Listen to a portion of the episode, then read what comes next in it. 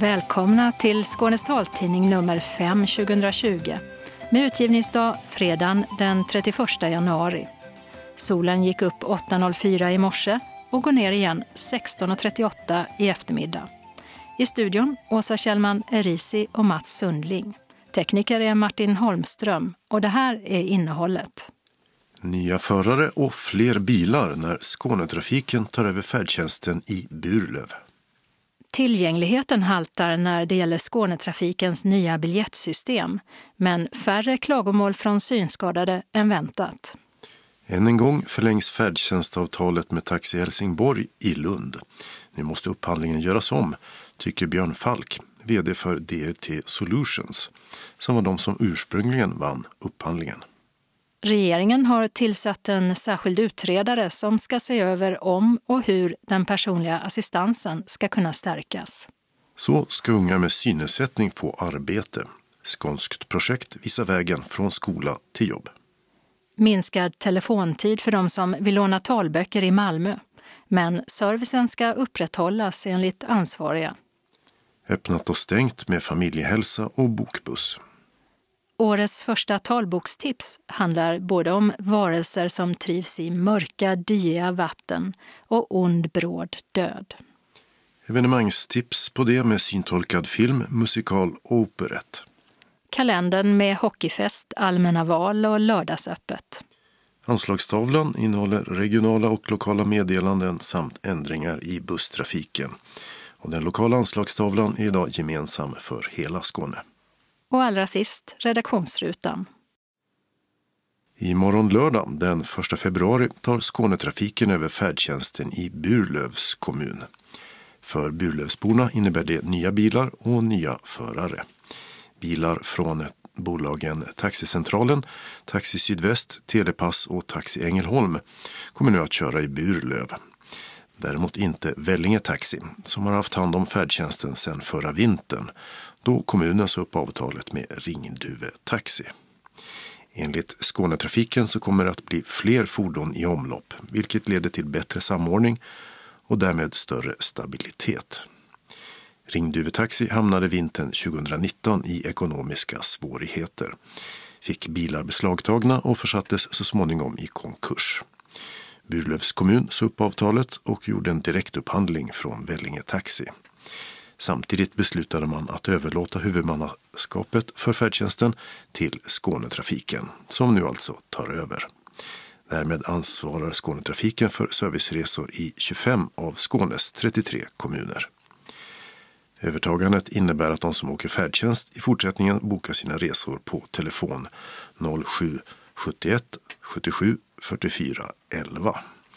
Och ansökan om färdtjänst ska göras till Skånetrafikens handläggare som man når på telefon 0771 77 44 33. Problemen med Skånetrafikens nya biljettsystem har varit så pass stora att arbetet med att göra biljettautomaterna tillgängliga för synskadade går på sparlåga. Men få synskadade har hört av sig till SRF Skåne med kritik. Förutom allmänt missnöje har klagomålen framförallt gällt extra kostnader vid vissa biljettköp, säger ombudsmannen Henrik Eld. Det har varit några som har påpekat bekymmer med att man då inte kan betala hela resan på ett sätt som är okej om man inte använder Skånetrafikens app. Om man då måste ta stadsbussen och sen byta till tåg på Malmö C till exempel.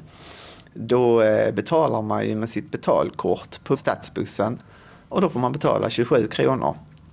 Ska man sen åka vidare med tåg så tar inte systemet någon hänsyn till det. Utan då har man fått betala 27 kronor mer än vad andra behöver göra som kan använda Skånetrafikens app. Skånetrafikens presschef Mattias Hennius uppger till Skånes Taltidning att det idag inte finns något exakt datum för när det här problemet kan vara löst, men tillägger att de kommer att titta på detta efter att citat det allra mest akuta slutcitat är löst. Däribland att Skånetrafikens system med ombud fungerar. Och SRF Skånes Henrik Eld säger att det är viktigt att problemet med att det vid blippandet inte är möjligt att tillgodoräkna sig den tidigare resan blir fixat även om det inte drabbar så många synskadade. Nej, inte i någon större omfattning, utan det är ju de som är synskadade som inte har färdtjänst. Och de jag har varit i kontakt med skulle ju kunna få färdtjänst, men har valt att inte ha färdtjänst. Så att det är ju ganska få personer det handlar om då.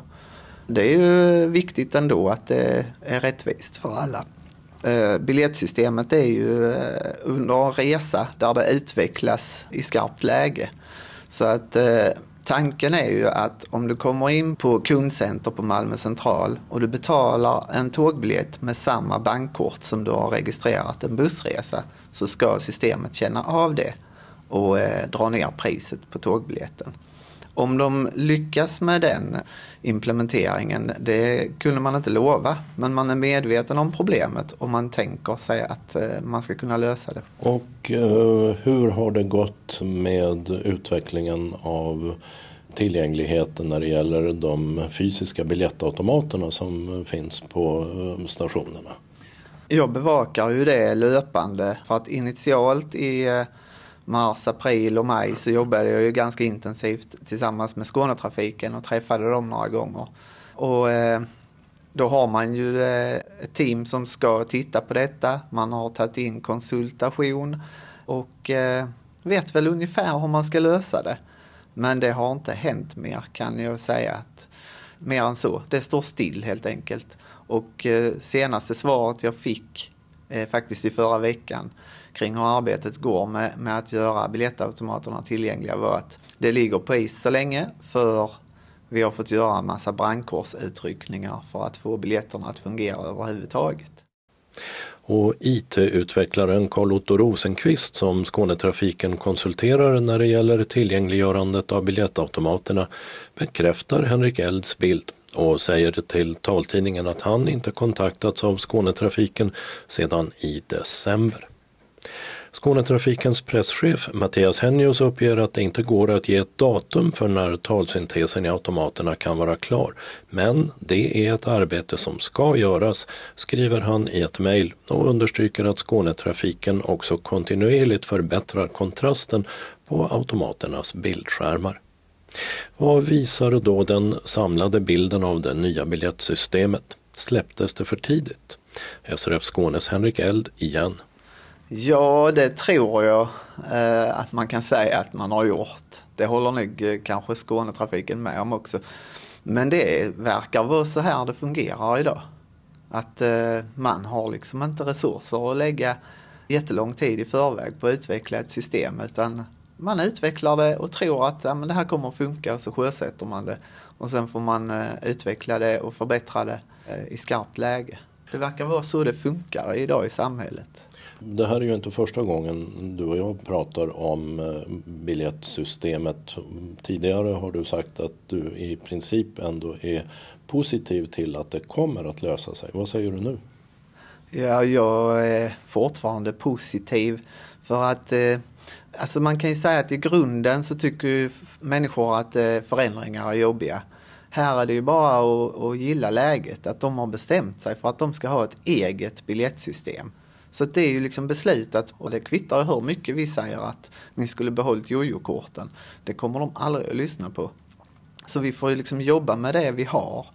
Och när det gäller tillgängligheten på biljettautomater så vill jag fortfarande hävda att vi har aldrig varit så nära att få till en lösning på det.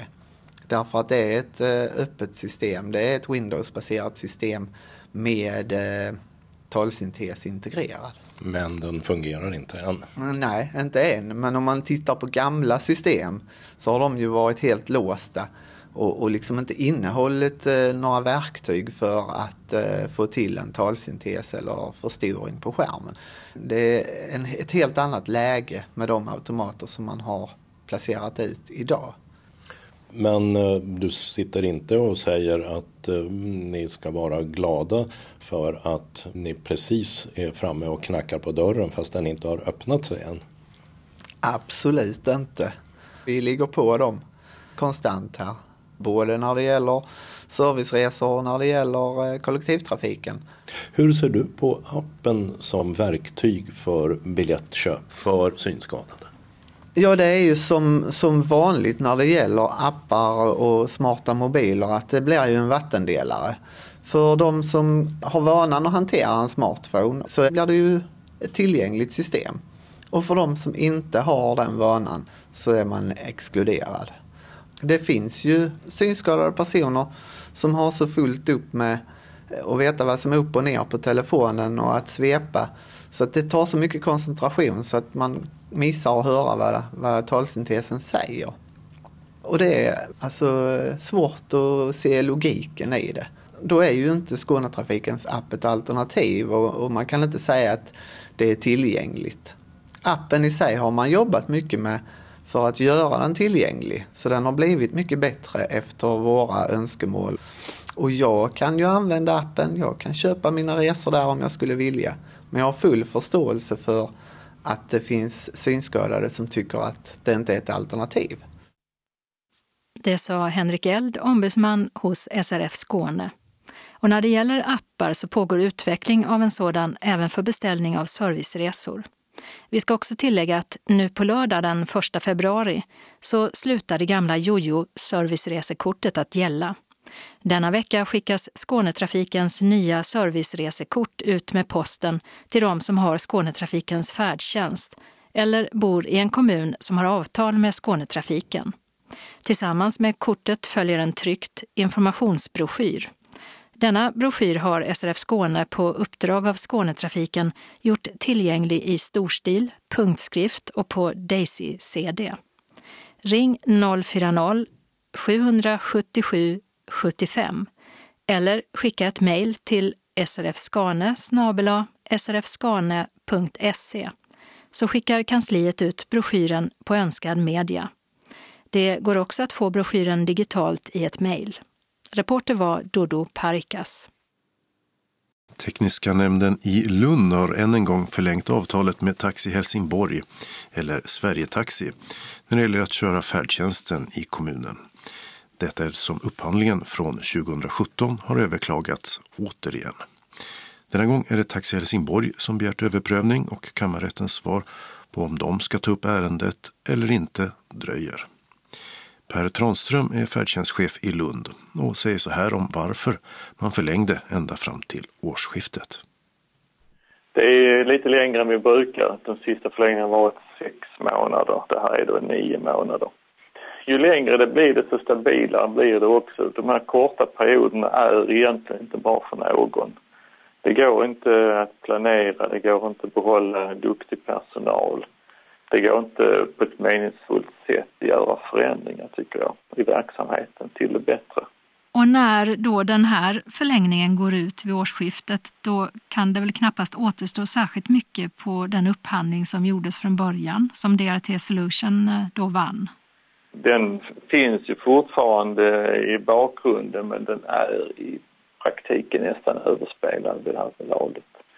Vi väntar också på kammarrättens beslut om Sverige Taxi för prövningstillstånd eller inte. Får de det så kommer det ta lång tid innan kammarrätten har avgjort frågan, någon gång i höst kanske. Vad tycker du själv om den här situationen? Vi har ju delvis själva försatt oss i den här situationen och så här i efterhand kan man ju tycka att det var inte bra. Men jag förstår att i varje tillfälle då man tagit det här beslutet så ville man ju verkligen byta leverantör. För att ge DT Solutions en chans och visa vad de går för. Ja, det är svårt. Men jag tänker att det är viktigt att byta fokus. Det är viktigt att tänka på att göra det så bra som möjligt tillsammans med Sverige Taxi istället. Inte bara tänka att vi ska byta ut dem, utan tänka hur kan vi göra det bra tillsammans. Du sa att ni har själva försatt er i den här situationen. Vad var det ni skulle ha gjort annorlunda? Vi kunde ju acceptera förvaltningsrättens beslut redan för 1,5 år sedan och fortsatt köra med Sverige Taxi. Men där har ju varit väldigt mycket klagomål på Sverige Taxi. Mm. Men jag menar att absolut, och därför tog man det beslutet. Man ville verkligen byta. Och DT Solutions som ursprungligen vann upphandlingen har fått vänta och vänta medan olika överklaganden behandlats i olika rättsliga instanser. Och vdn för DT Solutions, Björn Falk, har sin uppfattning klar. Jag tycker naturligtvis att det är oacceptabelt, och det visar ju på vikten av att göra bra upphandlingar, det vill säga upphandlingar som tål granskning av domstolar och som blir rätt och riktigt från början. För det här är ju naturligtvis en mycket dålig situation för oss, men det är också en mycket dålig situation för Lunds kommun som ju har gjort en upphandling och velat ha en viss tjänst, men som nu inte har fått den på 2,5-3 år. Menar du att den här upphandlingen är dåligt skött? Jag menar att den uppenbarligen är sån att den har kunnat överprövas av domstolar och det har varit oklart vad som gäller. Och den har gått fram och tillbaka mellan domstolar flera gånger. Det är inte bra. Jag tycker självklart att man ska kunna pröva upphandlingar i domstol, men det måste gå fortare, och fortare går det om upphandlingarna är bra skrivna från början och all utvärdering och sånt görs på ett rimligt och korrekt sätt. Och någonstans så har det uppenbarligen gått fel här. Vad innebär det för er att det har skjutits upp så länge? Det är 1,5 år kvar på upphandlingstiden om ni då skulle tillträda vid årsskiftet. Vi menar ju att det man har handlat upp är ett 4-årskontrakt. Och man kan inte ändra på kontraktslängden utan att det blir en ny upphandling. Det är vår uppfattning. Det är orealistiskt för en seriös leverantör att starta ett uppdrag och driva det i 1,5 år istället för när vi har räknat på uppdraget under 4 år. Det handlar om avskrivningar för fordon, avskrivningar för utbildning av personal och rekrytering och så vidare. Så att det är helt orealistiskt att förkorta avtalstiden så mycket som man i så fall skulle göra, utan förutsättningen för att vi ska gå in är att det blir samma kontraktslängd så att vi kan förbereda och genomföra uppdraget på det sätt vi hade planerat från början. Så om det enbart blir 1,5 år, då drar ni er ur helt enkelt? Om kommunen vill ha en leverantör som bara levererar i 1,5 år så är det egentligen också en ny upphandling.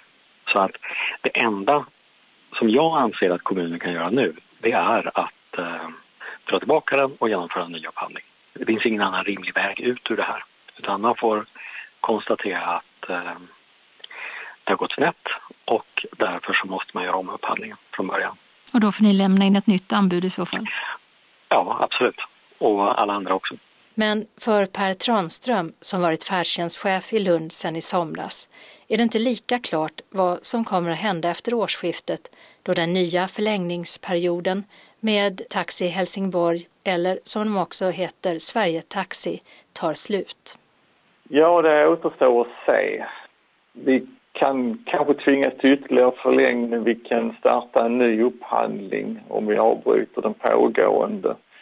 Det beror lite grann på hur kammarrätten bestämmer sig. Så jag vill inte säga vad som händer efter 1 januari. Jag vet helt enkelt inte riktigt hur vi kommer att gå vidare.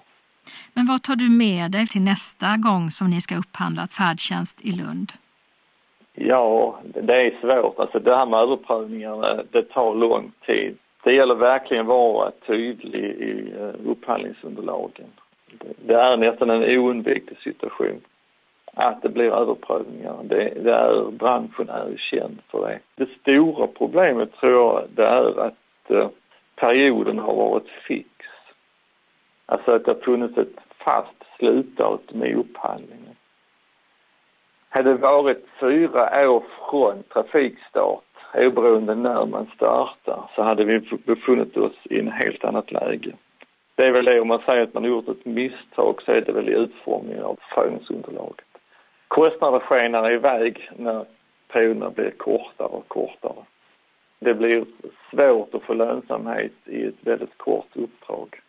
Men vi kan inte gå in och ändra på ersättningsnivån. Då kommer det också bli överprövat och där kommer vi säkert förlora i så fall. Det är rörigt. Jag har inte varit med i något liknande. Det har varit väldigt många turer fram och tillbaka. Och Björn Falk anser att tanken när Lunds kommun valde att i upphandlingen inte enbart se till lägsta pris, den var spännande. Det man kan säga är att det som var väsentligt i upphandlingen var ju att kommunen ställde väldigt höga krav på leverantören när det gäller att garantera tillgänglighet till fordon och så vidare. Så att det var ur många synvinkel en väldigt bra upphandling därför att man ställde kvalitetskrav och valde att utvärdera kvalitetskraven. Så i det perspektivet så var det här en bra upphandling och en innovativ upphandling. Och det hoppas jag verkligen att kommunen gör igen. För det är det som resenärerna har nytta av. Skattebetalarna kan ha nytta av att vi priskonkurrerar. Men resenärerna har ju mest nytta av att vi som leverantörer också kvalitetskonkurrerar. Genom att anstränga oss att leverera och hitta på bra nya lösningar. Där gav kommunen ganska stora möjligheter för oss leverantörer i den upphandling som var tidigare. Så i det perspektivet var det en bra upphandling och jag hoppas att man gör så igen. Sist Björn Falk som är vd för DT Solutions. Och enligt det senaste beslutet i förvaltningsrätten från slutet av 2019 hade Lunds kommun rätt att teckna färdtjänstavtalet med det bolaget 2017. Och det är ett besked om även detta beslut ska prövas av kammarrätten som man nu väntar på. Reporter var Åsa Kjellman, Erisi. Regeringen har tillsatt en särskild utredare som ska se över möjligheterna att stärka rätten till personlig assistans för stöd vid egenvårdsinsatser. Som utredare har Fredrik Malmberg utsetts. Han är generaldirektör för Specialpedagogiska skolmyndigheten och tidigare barnombudsman. I en kommentar säger Fredrik Malmberg bland annat att det är en efterlängtad utredning som syftar till att stärka rätten till personlig assistans för personer som är i en utsatt och svår situation. Utredaren ska också ge förslag på hur rätten till personlig assistans för behov av hjälp med tillsyn kan stärkas. En annan uppgift blir att göra en översyn av föräldraansvaret vid bedömningen av barns rätt till personlig assistans och assistansersättning. Socialminister Lena Hallengren kommenterar.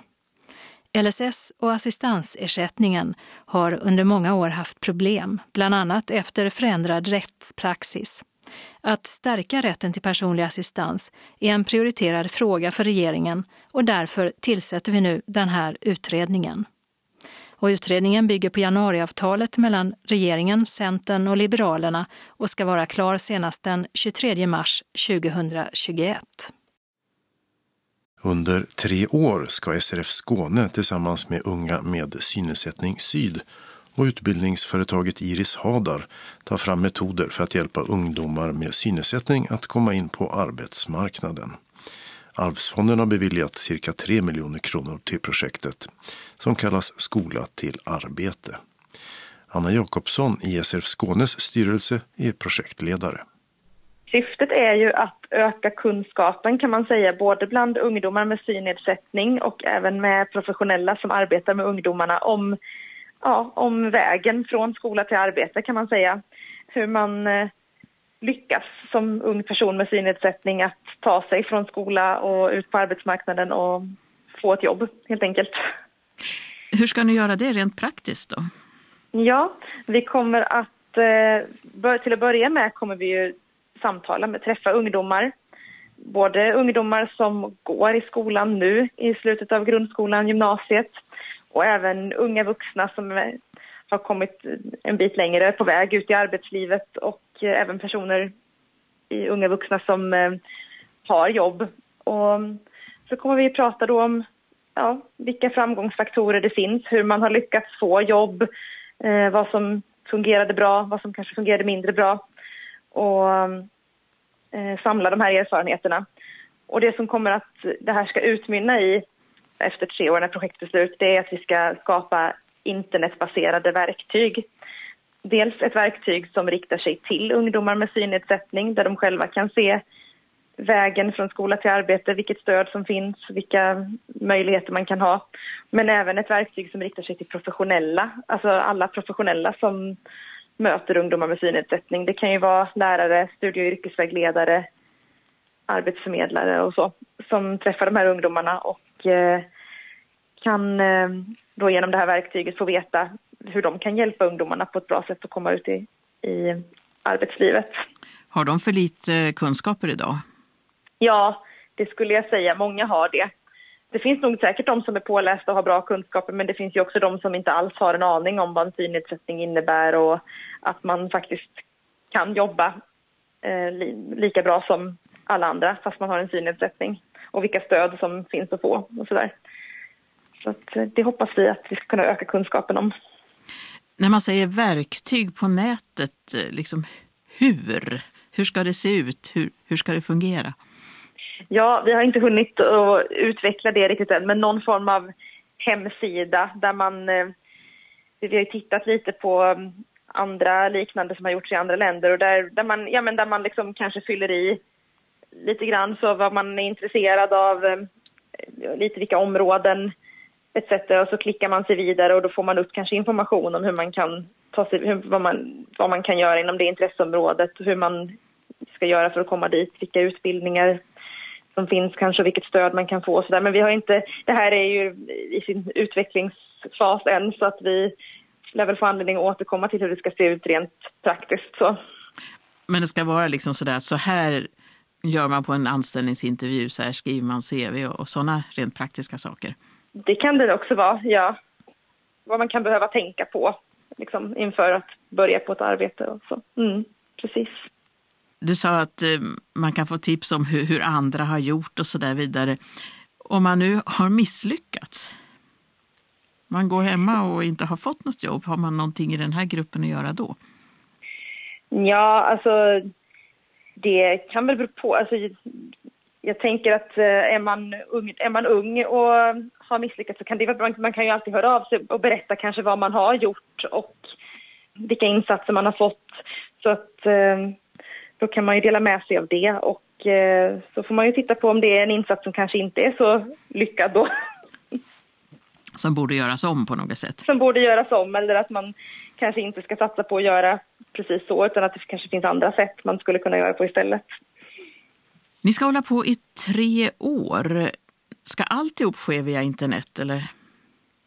Nej, alltså träffarna med ungdomarna är tanken att de ska ske live. Och det är ju också någonting som jag får titta på när jag börjar som projektledare nu. Hur man kan lösa det. Jag får ju börja med att min första uppdrag när jag tillträdde blir ju att få tag i ungdomar som vill vara med. Och sen tänker man ju väl att man träffar ungdomar i grupp och pratar om de här frågorna. Så att alla träffarna är väl tänkt att i första hand ske live. Men som sagt, den här guiden kommer ju sen att hamna på internet. Du själv då, vad har du för erfarenhet av att komma ut på arbetsmarknaden? Jag är utbildad socionom. Jag blev klar för 10 år sedan ungefär. Och sen var jag arbetslös ett par år efter utbildningen. Och jobbade på mitt första jobb 2010. Och sen dess har jag faktiskt haft arbeten. Jag har jobbat som administratör och som socialsekreterare, och just nu jobbar jag som arbetsmarknadshandläggare på Osby kommun. Så att du kan bidra med egna erfarenheter av hur man gör för att få ett arbete? Det kan jag absolut göra. Det sa Anna Jakobsson som är projektledare för Arvsfondsprojektet Skola till arbete, som alltså startar den 1 mars. Anna Jakobsson kommer att söka upp ungdomar via USyd och Specialpedagogiska skolmyndigheten. Och den som är intresserad av att delta kan också från den 1 mars ta kontakt med henne på e-postadressen anna.jakob@telia.com. Och reporter var Birgitta Fredén. Varje vecka skickar Malmö stadsbibliotek ut 250 talböcker på CD till låntagare. Och de flesta av dem ringer till bibliotekets talbokstelefon för att få tips och göra sina beställningar. Men från och med måndagen den 3 februari så ändrar Malmö stadsbibliotek tiderna för sin talbokstelefon. Det blir färre timmar men fler dagar i veckan som man kan ringa. Anledningen till neddragningarna är minskade anslag. Enhetschefen Karin Ahlstedt menar dock att servicen inte ska bli sämre och säger så här om de nya telefontiderna. Istället för öppet 10 till 15 måndag till torsdag så kommer vi öppet 10 till 13 måndag till fredag. Måndag till torsdag så blir det ju 2 timmar kortare varje dag som telefonen är öppen. Hur många samtal kommer det då in till talbokstelefonen varje dag? Enhetschef Sofia Murray. Det skiftar väldigt mycket, men ungefär mellan 15 och 25. Och det brukar vara mer i början av veckan och mindre i slutet av veckan, och såklart mer efter helger och sådana här saker. 15 till 25 samtal, det kan ju betyda långa samtal, korta samtal. Hur ser det ut? Det är ofta långa samtal, för det här är ju litteraturförmedling. Det betyder ju att våra bibliotekarier som svarar i telefonen har ofta ett samtal med den som ringer kring litteraturen. Och kommer ni att kunna hålla samma kvalitet som det är nu, att kunna ha lika långa samtal om ni går ner med så pass mycket timmar som ni gör? Vi håller på att se över arbetssättet och hoppas att vi ska kunna kompensera den kortare telefontiden med att arbeta på ett annat sätt när man sitter med talbokstelefonen. Och vad innebär det i praktiken? Det innebär förhoppningsvis i praktiken att vi kommer att kunna ta emot i princip lika många samtal, men hantera själva talbokshanteringen så att säga på ett annat sätt. Vi bränner ju skivor här från MTMs katalog. Och det är det vi kan laborera lite med, hur vi lägger upp det arbetet. Så att ni kan lägga ut det på någon annan, eller? Vi håller på att se över olika sätt. Målsättningen är ju att fortsätta att leverera den här tjänsten.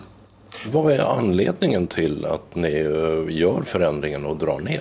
Anledningen är att vi har fått mindre resurser för personal det här året, och då har vi fått se över alla våra funktioner på enheten. Och det här är en del.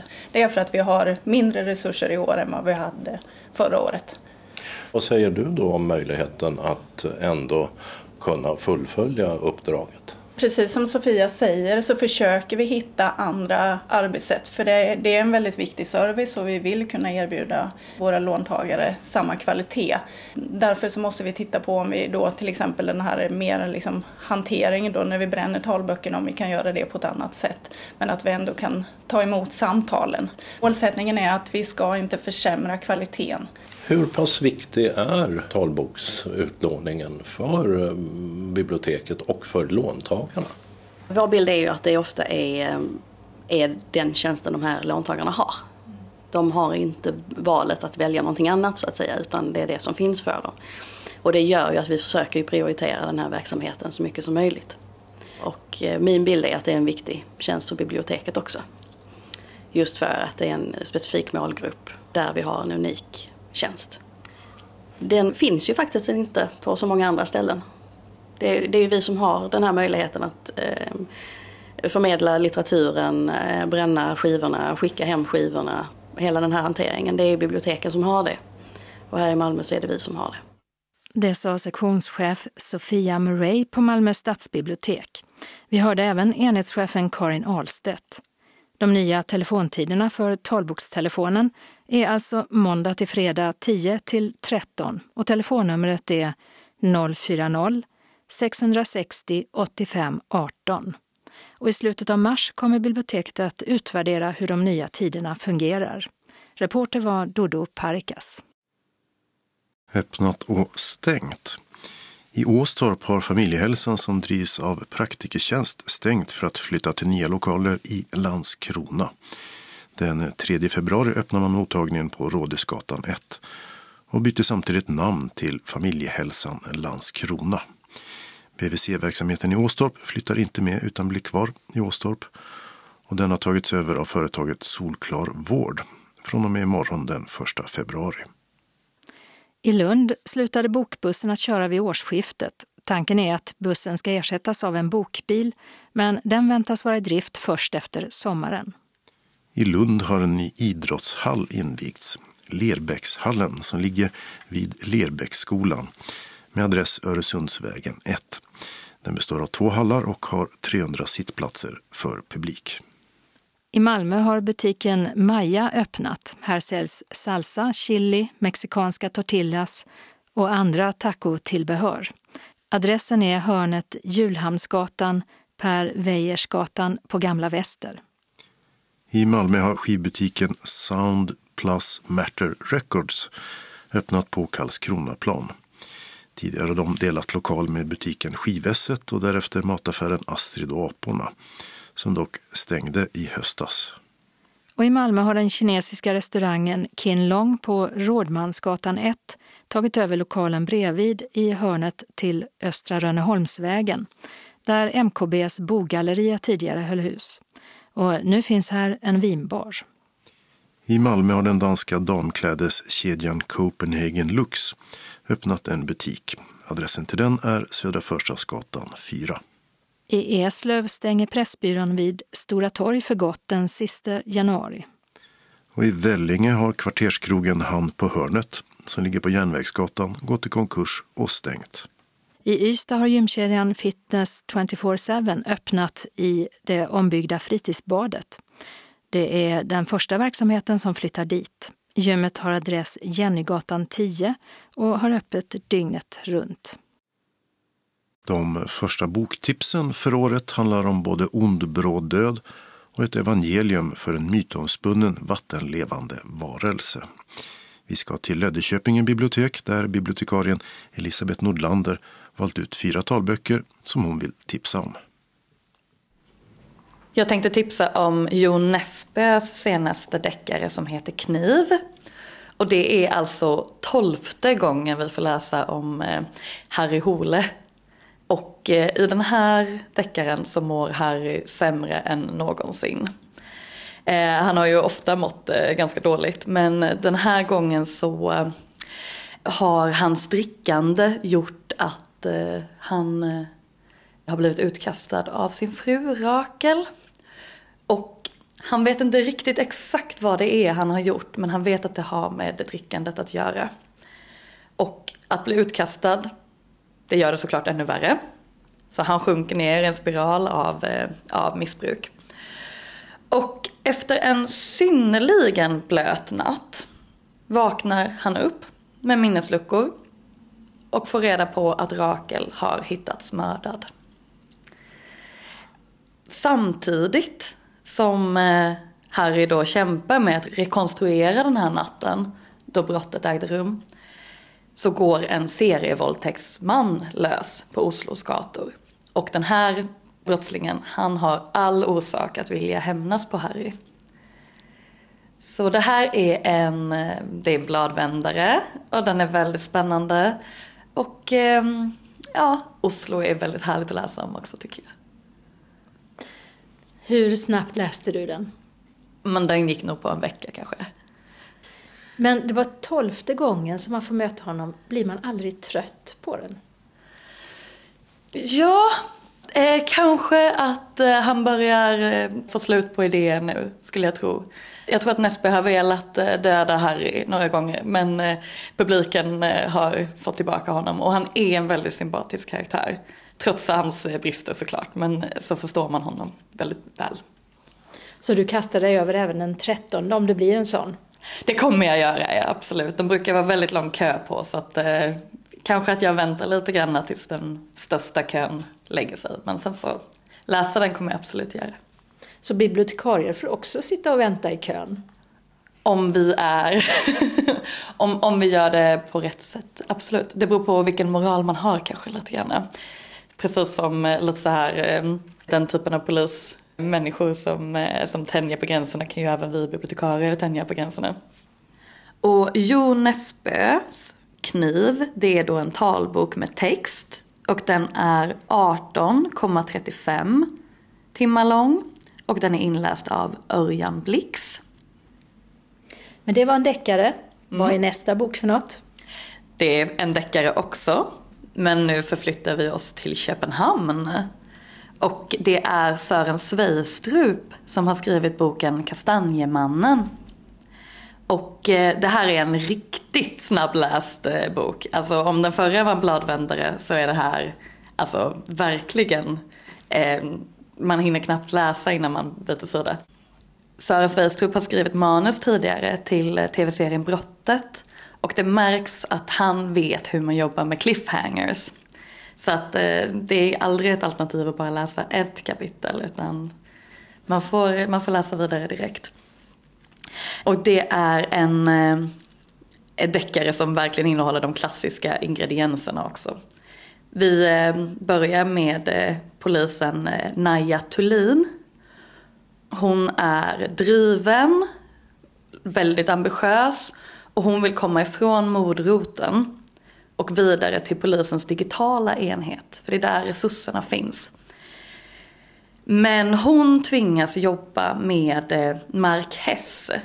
Och Mark, han har jobbat i Interpol, där han har kunnat glida på att arbeta ganska lite. Och nu har han åkt dit på att han har misskött sitt jobb och blivit kommenderad att arbeta hos Köpenhamnspolisen tills han får återkomma. Och nu vill han då bara göra så lite som möjligt i Köpenhamn tills han kan åka tillbaka till Interpol. Men när Mark kommer dit så blir det förstås en väldigt stor utredning som de behöver sköta tillsammans. Och det är en kvinna som hittas mördad. Hon har lemlästats. Och bredvid kroppen så hittar man en liten figur gjord av kastanjer. Ungefär som ett kottedjur. Och på den här lilla figuren så hittar man fingeravtryck från en flicka som har kidnappats flera år tidigare och som har förmodats vara död. Innan polisen hinner lösa det här så är det såklart många fler kvinnor som hittas mördade. Och när anledningen till morden går upp för en så garanterar jag kalla kårar. Riktigt läskig bok. Hur? Och de här poliserna, de tenderar att alltid ha väldigt osympatiska drag också, tycker jag, i många deckare. Ja, visst är det så. Det är aldrig en så genomgod och supertrevlig liten polis, utan de ska alltid vara lite osympatiska. Men någonstans där längst in finns det ju alltid ett gott hjärta, eller hur? Kastanjemannen av Sören Sveistrup, det är en talbok med text. Den finns även som punktskrift. Den är också inläst av Örjan Blix. Och den är 15 timmar och 42 minuter lång. Det var 2 deckare. Vad blir det nu? Nu blir det fakta. Biografier. Patrik Svensson, Ålevangeliet. Den absolut bästa boken jag läste förra året. Helt fantastisk. Och det är en sån vacker blandning av kulturhistoria, naturvetenskap och biografi. Och Patrik Svensson har skrivit om ålen på ett sätt som verkligen visar vilket fascinerande djur det här han är. Alltså. Och hur många vetenskapsmän det är som nästan har förlorat förståndet när de har försökt beskriva och förklara det här djuret som inte knappt ens går att beskriva och förklara än idag ju. Ålen genomgår flera metamorfoser som vi får lära oss om. Resan till och från Sargassohavet som fortfarande inte är helt klarlagd. Dessutom så får vi en förståelse för varför Patrik känner så starkt för ålen. Han har nämligen delat starka upplevelser tillsammans med sin pappa när de har fiskat ål tillsammans. Och nu när ålen håller på att försvinna, hur kommer det påverka oss och framtiden? Och vår känsla för den här mystiska varelsen. Kanske är det här evangeliet det som kommer finnas kvar av ålen. Och det känns som en oerhört sorglig tanke. Men jag tror vi behöver det här. Särskilt när ålen riskerar att försvinna. Behöver man tycka om ål eller vara intresserad av ål för att ta till sig boken, tror du? Det kanske hjälper till en början just för att plocka upp boken. Men efter att ha lyssnat på några sidor av den här boken, då kommer man ha en relation till ålen. Och du tyckte aldrig att den blev för detaljerad eller för mycket om vad kommer den ifrån ålen eller sådär? Nej, jag hade kunnat läsa dubbelt så långt. Absolut. Ålevangeliet av Patrik Svensson är en talbok med text. Den finns också i punktskrift. Inläsaren är Anno Lundblad och den är 8 timmar och 2 minuter lång. Och från ål, vart för oss boktipsen då? Då för oss boktipsen till amerikansk historia. Nu är vi tillbaka på romaner. Och det här är en bok som heter Nickelpojkarna och är skriven av Colson Whitehead. Och Colson Whitehead skrev tidigare en fantastisk roman som heter Den underjordiska järnvägen. Och som handlar om just det nätverk som hjälpte förrymda slavar att ta sig från södra USA till norra USA. Och i den här boken så skriver han återigen om svartas historia. Men den här gången utifrån en uppfostringsanstalt. Och i Nickelpojkarna så är det Elwood som är huvudperson. Och Elwood växer upp och han blir frälst av Martin Luther Kings tal. Och han ser fram emot en framtid där svarta börjar få rättigheter. Även om det fortfarande finns väldigt mycket kvar att kämpa för. Men han känner att han är med i den kampen och han kan driva den framåt. Tills han av en fruktansvärd slump hamnar på korrektionsanstalten Nickelakademin.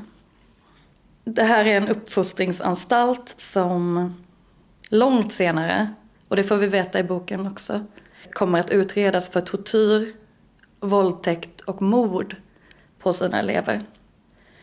Och den här boken är baserad på en verklig... Det är en verklig uppfostringsanstalt som har utretts för de här sakerna. Det är verkligen ingen enkel läsning, men det är väldigt bra. Väldigt vackert skrivet. Det låter som en ganska tuff bok. Det är en ganska tuff bok och det här är tufft på ett helt annat sätt än deckarna. Absolut. Nickelpojkarna av Colson Whitehead är en talbok med text. Den är inläst av Anders Palm och den är 6 timmar och 53 minuter lång. Och det tipset avslutade januari månads boktips av Elisabeth Nordlander som arbetar på biblioteken i Kävlinge. Och talböckerna, de var alltså Kniv av Jo Nesbø, talbok med text inläst av Örjan Blix. Kastanjemannen av Sören Sveistrup, en talbok med text som också finns som punktskrift. Inläsare Örjan Blix därmed. Och så Ålevangeliet av Patrik Svensson, en talbok med text och i punktskrift. Inläsare Anno Lundblad. Och så Nickelpojkarna av Colson Whitehead, en talbok med text. Inläsare är där Anders Palm och reporter var Åsa Kjellman, Erisi. Så evenemangstips och vi börjar med syntolkad film. Nästa fredag, den 7 februari, är det biopremiär för 1,20 långa familjefilmen Lasse-Majas detektivbyrå, tågrånarens hemlighet. De unga detektiverna Lasse och Maja har fått sin detektivbyrå nerlagd av polisen när Klara söker upp dem. Hon behöver hjälp med att bevisa att hennes pappa är oskyldig till tågrånet han dömts för. Snart ska ett nytt kassaskåp fullt med pengar transporteras med tåget. Lasse och Maja ser sin chans till upprättelse och att visa att de visst kan lösa brott. I rollerna syns Polly Stjärne, Nils Kendall, Thomas von Brömsen, Lia Boysen och Ulla Skog. Filmen går på Filmstaden-biograferna och syntolkningsspår finns att ladda ner i gratisappar som Movie Talk.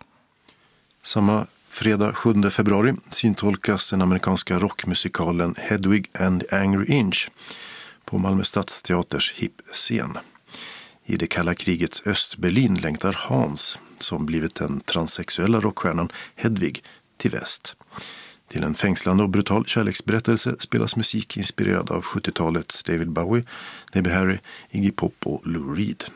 Och i huvudrollerna syns Indy Larsson och Marie Götesdotter. Föreställningen börjar klockan 19 och är 1,40 lång. Inträdet är 245 till 470 kronor.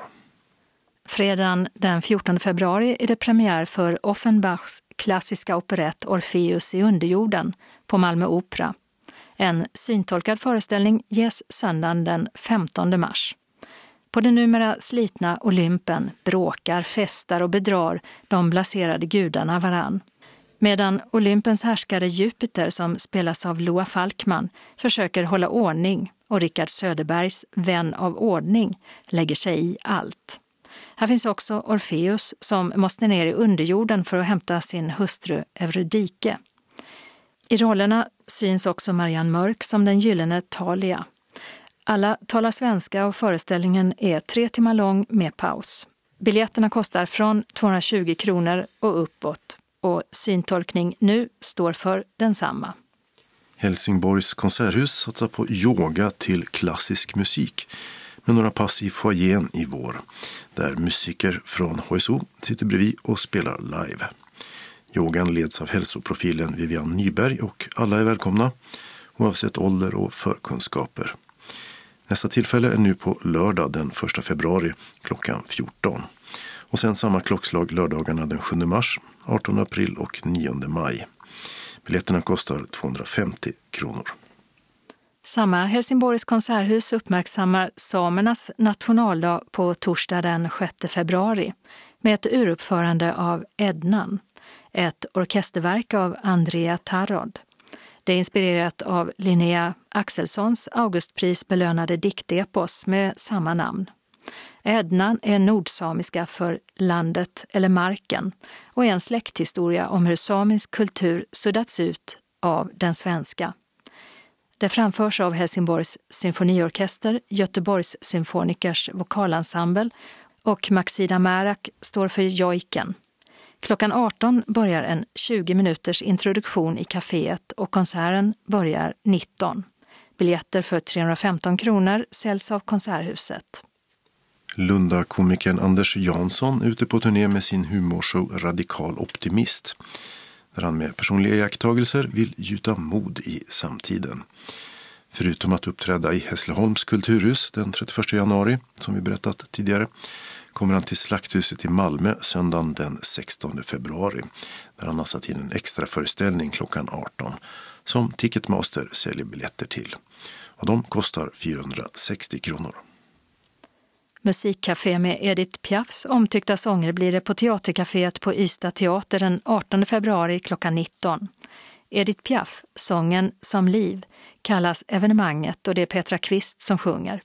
Föreställningen handlar om sångerskans liv från de fattiga gatorna i Paris till de stora scenerna runt om i världen och bygger på författaren Ulla Lundqvists roman om Edith Piaf. Biljetterna köps av Ystad Teater och kostar 190 kronor. Lunds stadsbibliotek fortsätter med sina föreläsningar i Atriumgården. Torsdag den 20 februari kommer Miljöpartiets tidigare språkrör Birger Schlaug för att tala om hur man bäst skyddar freden, demokratin och planeten. Rubriken är Miljarder till militären, smulor till klimatet. Författarbesök blir det tisdag den 3 mars då Lina Wolf, som fick Augustpriset 2016, kommer för att tala om sin nya roman Köttets tid och vårt behov av andlighet. Måndag den 9 mars är rubriken Kulturen, litteraturen och debatten efter MeToo, vilket begrundas tillsammans med journalisten och litteraturvetaren Gunilla Kindstrand.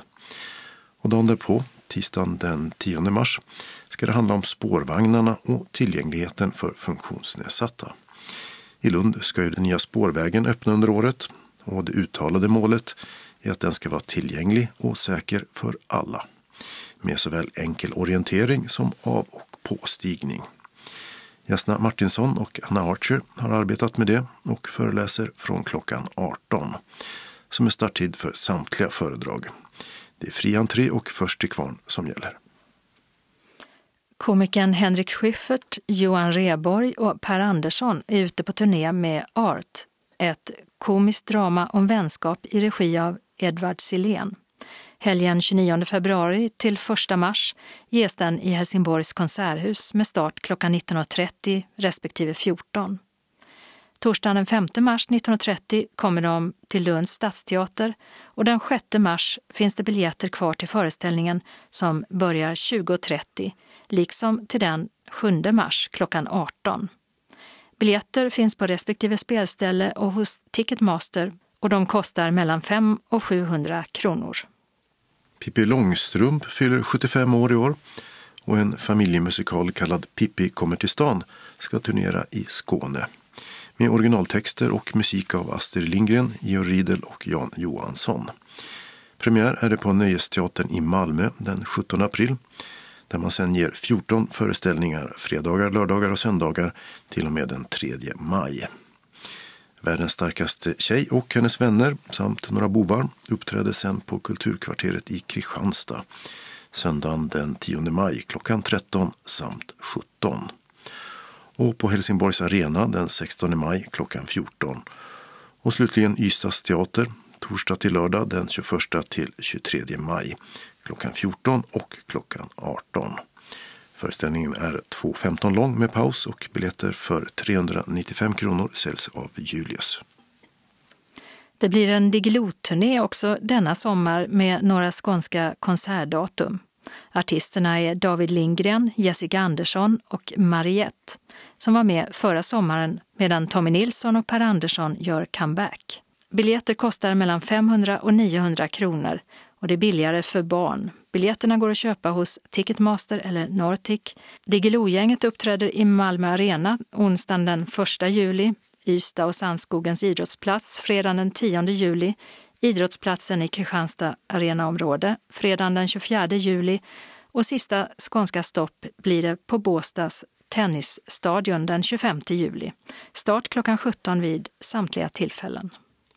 Sångaren Ulf Lundell ger sig också han ut på rockturné i sommar med ett par skånska stopp. Torsdag den 16 juli spelar han på Kronovalls vinslott i Skåne-Tranås med start klockan 20. Ståplatsbiljetter dit kostar 555 kronor. Och lördagen den 1 augusti kommer Lundell till Folkets park i Malmö. Där konserten börjar klockan 19.30 och inträdet är 595 kronor. Biljetter till Kronovall hittas hos Nordic och till Malmö hos Ticketmaster. Biljettinformation. Ticketmaster har telefon 077 170 70 70. Nordic 0455 61 97 00. Julius 0775 700 400. Live Nation har inget telefonnummer men nås på hemsidan livenation.se. Malmö Opera 040 20 85 00. Malmö Stadsteater 040 20 86 10. Malmö Arena 0775 78 00 00. Slakthuset 040 611 80 90. Biljettbyrån och Lunds Stadsteater 046 13 14 15. Kulturkvarteret i Kristianstad 010 747 22 72. Turistbyrån i Kristianstad 044 13 50 00. Helsingborgs konserthus 042 10 42 80. Helsingborgs arena 042 10 31 60. Ystad teater 0411 577 199. Kalendern för vecka 6 börjar med måndag den 3 februari då det amerikanska presidentvalåret kan sägas börja på riktigt i Iowa med demokraternas första nomineringsmöte. Och de ska välja vem de vill se som partiets kandidat i det stora valet i höst där motståndaren av allt att döma ser ut att bli president Trump. Bäst till i Iowa ligger vänsterkandidaten Bernie Sanders enligt en ny opinionsundersökning. Det är namnsdag för alla Disa och Hjördis. Och den här dagen 1930, alltså för 90 år sedan, grundade Ho Chi Minh Vietnams kommunistparti. Och efter att ha slagits mot först japanerna på 40-talet, fransmännen på 50-talet och amerikanerna på 60-70-talet tog partiet över makten 1975. Och är sedan snart 45 år alltså tillbaka Vietnams enda tillåtna parti. Fast numera är marxist-leninisterna vänner av marknadsekonomi. Tisdagen den 4 februari har Ansgar och Anselm namnsdag. Det har gått precis 75 år sedan ledarna för andra världskrigets allierade segermakter Stalin, Roosevelt och Churchill träffades på Jalta på Krim för att göra upp om vad som skulle hända när Nazityskland snart var besegrat. Stalin lovade att gå med i kriget mot Japan, vilket skedde, och att det snart skulle hållas demokratiska val i de sovjetockuperade länderna i Europa, vilket förstås inte alls blev av. Misstron som följde på mötet brukar beskrivas som början på det kalla kriget. Onsdag den 5 februari har Agata och Agda namnsdag. I handbollsligan blir det Skånederby när IFK Kristianstad spelar hemma mot Lugi. Den långe skådespelaren och komikern Claes Månsson, känd från bland annat Lorry-gänget, fyller 70 år. Och den portugisiska fotbollsspelaren Cristiano Ronaldo, en av alla tiders bästa, har hunnit bli 35. Och precis 20 år har det gått sedan Systembolaget började öppet på lördagar igen. 1982 införde riksdagen en lördags stängt för att minska supandet och inte minst göra personalen glad. De fick ju fria helger som de krävt. Men år 2000 vägde kundernas intresse över och bolagets behov av legitimitet för den fortsatta överlevnadens skull. Torsdag den 6 februari börjar årets upplaga av Malmö Open. En av världens största tävlingar i parasport. 14 olika idrotter står på programmet som avslutas på söndagen. Det är samernas nationaldag, vilket på våra breddgrader brukar uppmärksammas med åtminstone samiska flaggor på offentliga byggnader. Och apropå det så börjar samtidigt Jokkmokks marknad för 414:e gången med kungaparet på plats. I Stockholm är det dags för årets Grammisgala där bland andra Veronica Maggio, Einar och Molly Sandén kan bli prisade som årets artist, medan Malmö-rapparen Ozzy är nominerad i klassen Årets hiphop. Bara ett stenkast bort möter samtidigt 3 Kronor Tjeckien som inledning på Sweden Hockey Games, en fyrnationsturnering där Finland samtidigt spelar mot Ryssland. För det svenska damlandslaget i basket börjar det första OS-kvalet någonsin. Dit tog man sig genom att bli 5:a på EM. Men till sommarens OS blir vägen tuff med motståndare som Japan, Belgien och Kanada. Namnsdag har Dorothea och Doris. Fredag den 7 februari har alla Rickard och Dick namnsdag. Och lördagen den 8 februari så firar vi Berta och Bert. Irland går till nyval efter att premiärminister Leo Varadakas liberal-konservativa regering åkt dit i en misstroendeomröstning. Opinionsundersökningarna pekar mot att han får fortsätta som Tischer, som premiärministern tituleras på iriska, medan vänsteroppositionen får vänta på bättre tider. I Falun börjar svenska skidspelen som är en del av världscupen i längdåkning med hela eliten på plats. Och i Göteborg är det dags för Melodifestivalens andra deltävling där bland andra Linda Bengtzing och Torsten Flink slåss om en finalplats. Söndag den 9 februari är det Septuagesima. Och som alla minns är det latin för den 70:e, det vill säga dagen före påsk. Och det är också första söndagen i förfastan.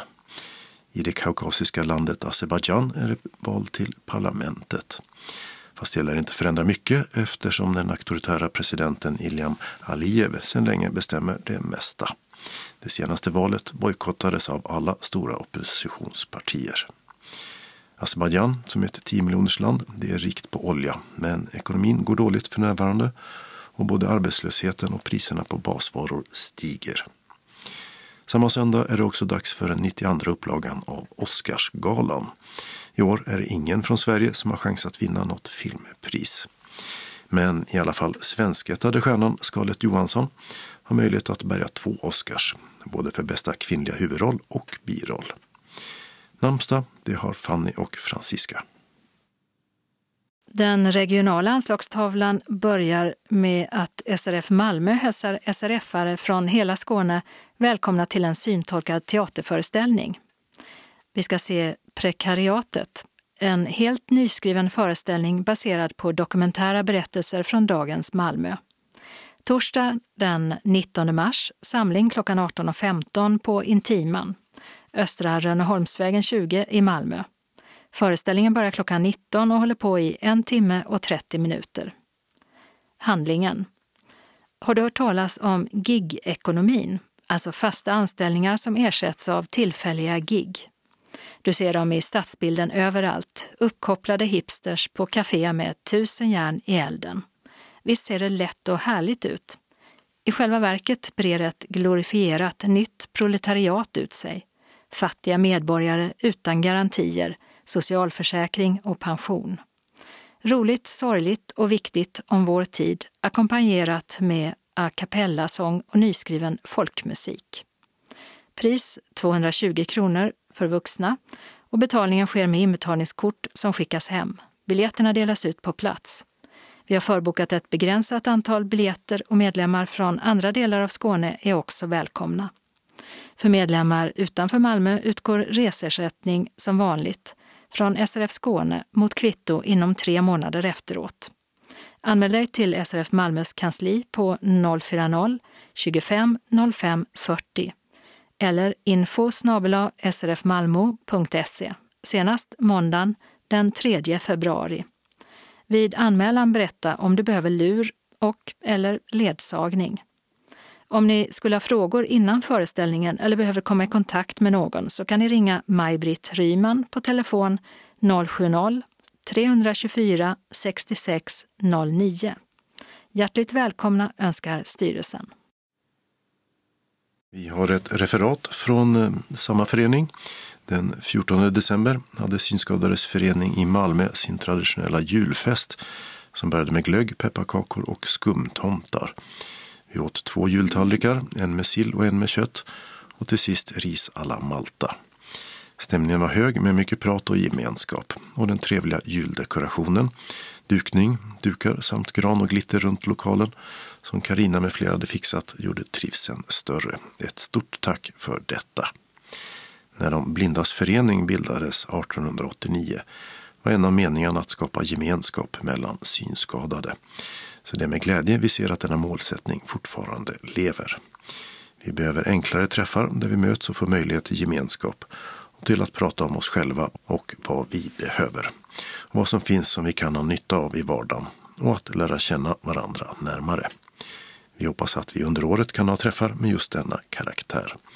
Undertecknat Sten och Berit. Vi har en tillfällig ändring i den regionala busstrafiken som gäller Billeberga, där ett vägarbete på Svalövsvägen har tagit längre tid än beräknat, vilket påverkar regionbuss 240s hållplats Billeberga-Värmöväg i båda riktningar. Den är ersatt av en tillfällig stolpe på Fabriksvägen cirka 500 meter åt nordost. Och för bussar mot Landskrona av Billeberga station. För bussar som går mot Svalöv har man ställt en tillfällig stolpe på Hedvägen cirka 70 meter åt nordväst. Nytt slutdatum är den 28 februari. Den lokala delen av anslagstavlan är idag alltså gemensam för hela Skåne. Först ett par meddelanden från SRF Helsingborg-Höganäs. Och då alla först information från SRF Helsingborg-Höganäs valberedning. På månadsmötet i februari ska vi nominera kandidater till valen på årsmötet avseende styrelsen och ombud till representantskapet. Valberedningen vill ha in förslag från medlemmarna. Du kan kontakta valberedningen och då Lennart Järmundsson på telefon 21 48 82 eller Börje Kylenstierna på 30 17 217 eller mobil 0703 22 04 44 eller Solveig Martinsson 16 21 41 hälsar valberedningen.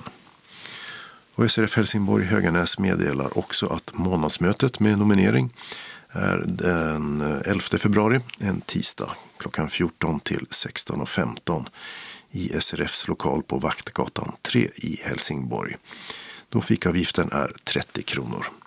Det blir ordinarie mötesförhandlingar och förutom att nominera kandidater till styrelsen och representantskapet inför valen på årsmötet blir det också genomgång av budgeten och verksamhetsplanen.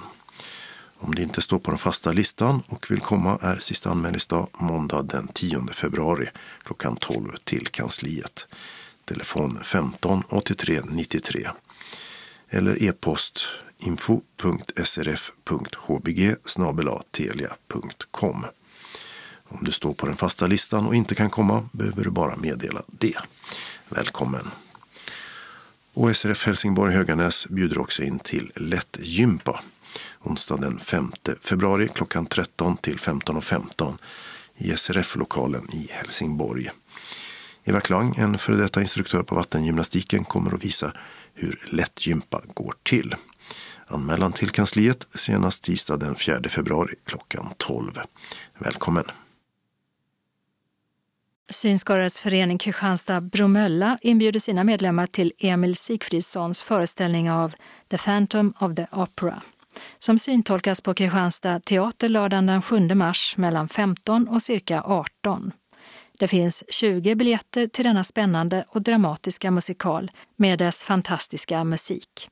Priset är 300 kronor vilket betalas till bankgiro 899-9245 efter anmälan senast måndagen den 3 februari till Tina, telefon 070 635 41 14 eller Torbjörn 070 940 58 62. Om någon vill följa med ut och äta efter föreställningen så meddelar ni detta vid anmälan, vilket är obligatoriskt och bindande då vi bokar bord på en restaurang i närheten och går dit tillsammans. Varmt välkomna! Synskadades förening Kristianstad-Bromölla inbjuder också sina medlemmar till kamratträff torsdagen den 20 februari 14 till 16.30 i Östermalmskyrkan, Lilla salen, Lasarettsboulevarden 6. Claes Ruderstam kommer att underhålla oss med ett föredrag om Snapphanebygdens spännande historia. Fika blir det också förstås. Anmäl senast onsdagen den 12 februari till Tina 070 635 41 14 eller Torbjörn 070 940 58 62. Observera att det är ändrad dag och plats. Välkommen! SRF Lundabygden bjuder in till en kulturafton onsdag den 12 februari. Kvällens värd Rune presenterar Sten Stjernqvist som bjuder på ett melodiöst program med sång och keyboard. Detta klockan 18 till 21 i föreningslokalen som ligger på Tordensvägen 4i på Klostergården i Lund. Och vi serverar som vanligt något läckert att äta och en kaka till avslutande kaffet. Deltagaravgiften är 50 kronor. Anmälan behöver vi ha senast den 7 februari till kansliet. Telefon 046 211 06 74. Eller via e-post till srfkansli.lundabygden@bredband.net. Hjärtligt välkomna! SRF Malmös valberedning meddelar att föreningen håller sitt årsmöte lördagen den 7 mars. Valberedningen vill gärna ha in förslag på personer som vill sitta i styrelsen under de kommande 2 åren. Vi behöver också förslag på intresserade medlemmar som vid 2 tillfällen under året vill delta vid SRF Skånes representantskapsmöten. Undrar du över något eller om du vill veta vad det innebär att sitta i styrelsen så ring gärna någon av oss i valberedningen. Vi vill ha dina förslag allra senast den 7 februari. Hör av dig till Kerstin Ekström, telefon 072 288 50 eller Mikael Haraldsson 070 562 62 87 eller Ulla-Britt Rönnhage 070 230 04 84. SRF Malmö berättar också om aktiviteter under vecka 6. Välkommen till SRF Malmös dagverksamhet. Vi träffas klockan 13 till 15. Ops, onsdagar 12.30 till 16. Kaffe med en smörgås eller kaka serveras till en kostnad av 10 kronor. Vi vill gärna att du meddelar kansliet på telefon 040 25 05 40 om du tänker komma på någon av dagaktiviteterna.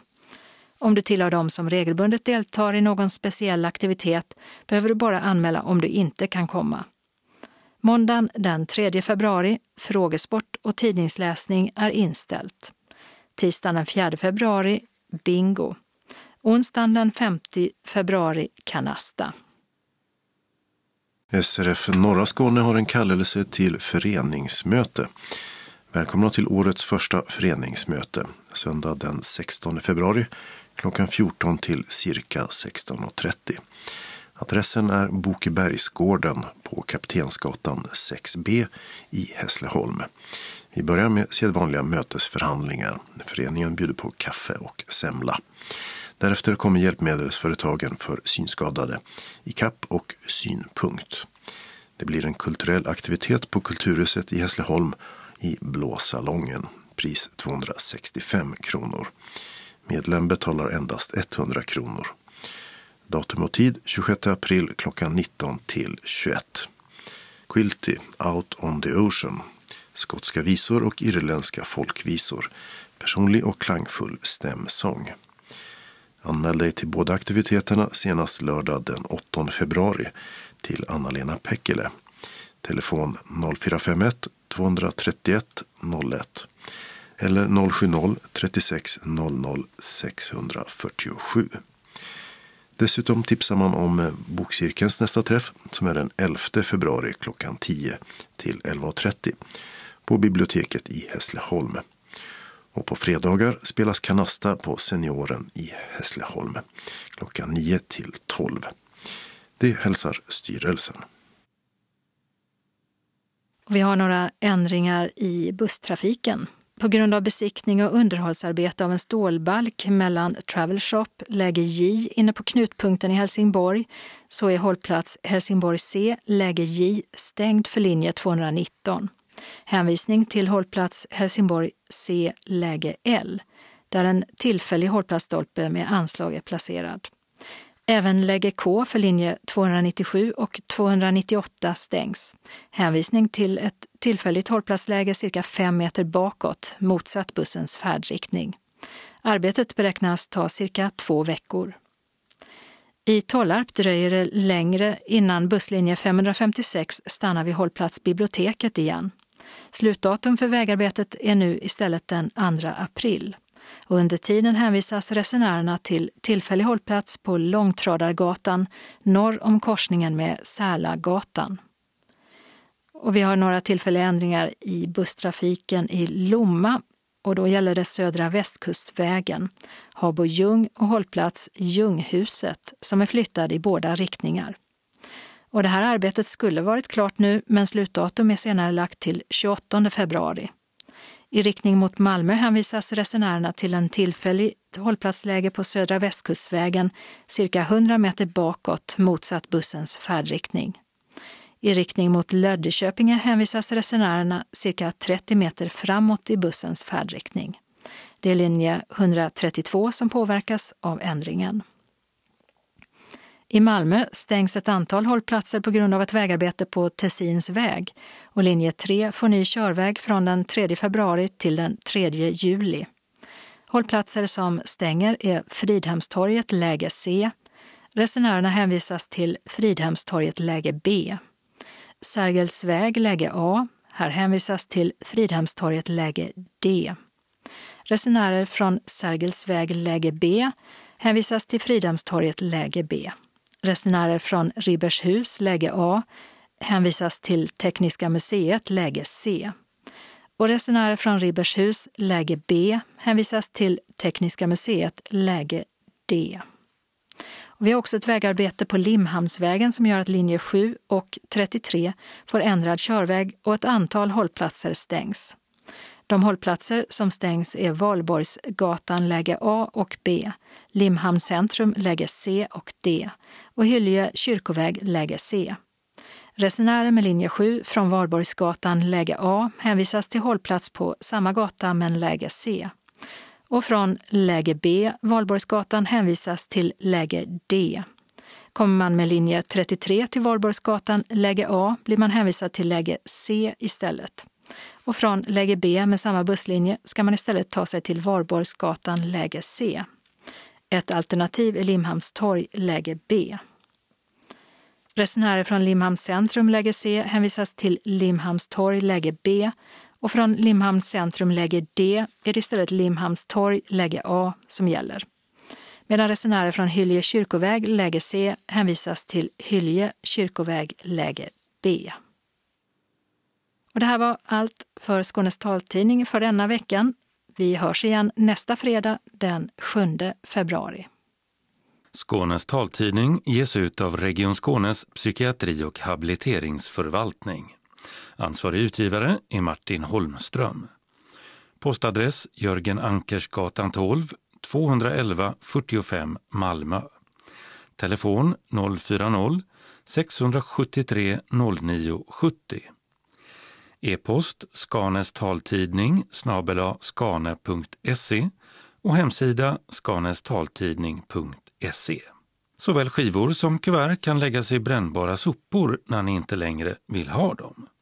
Vi hörs igen. Hej då!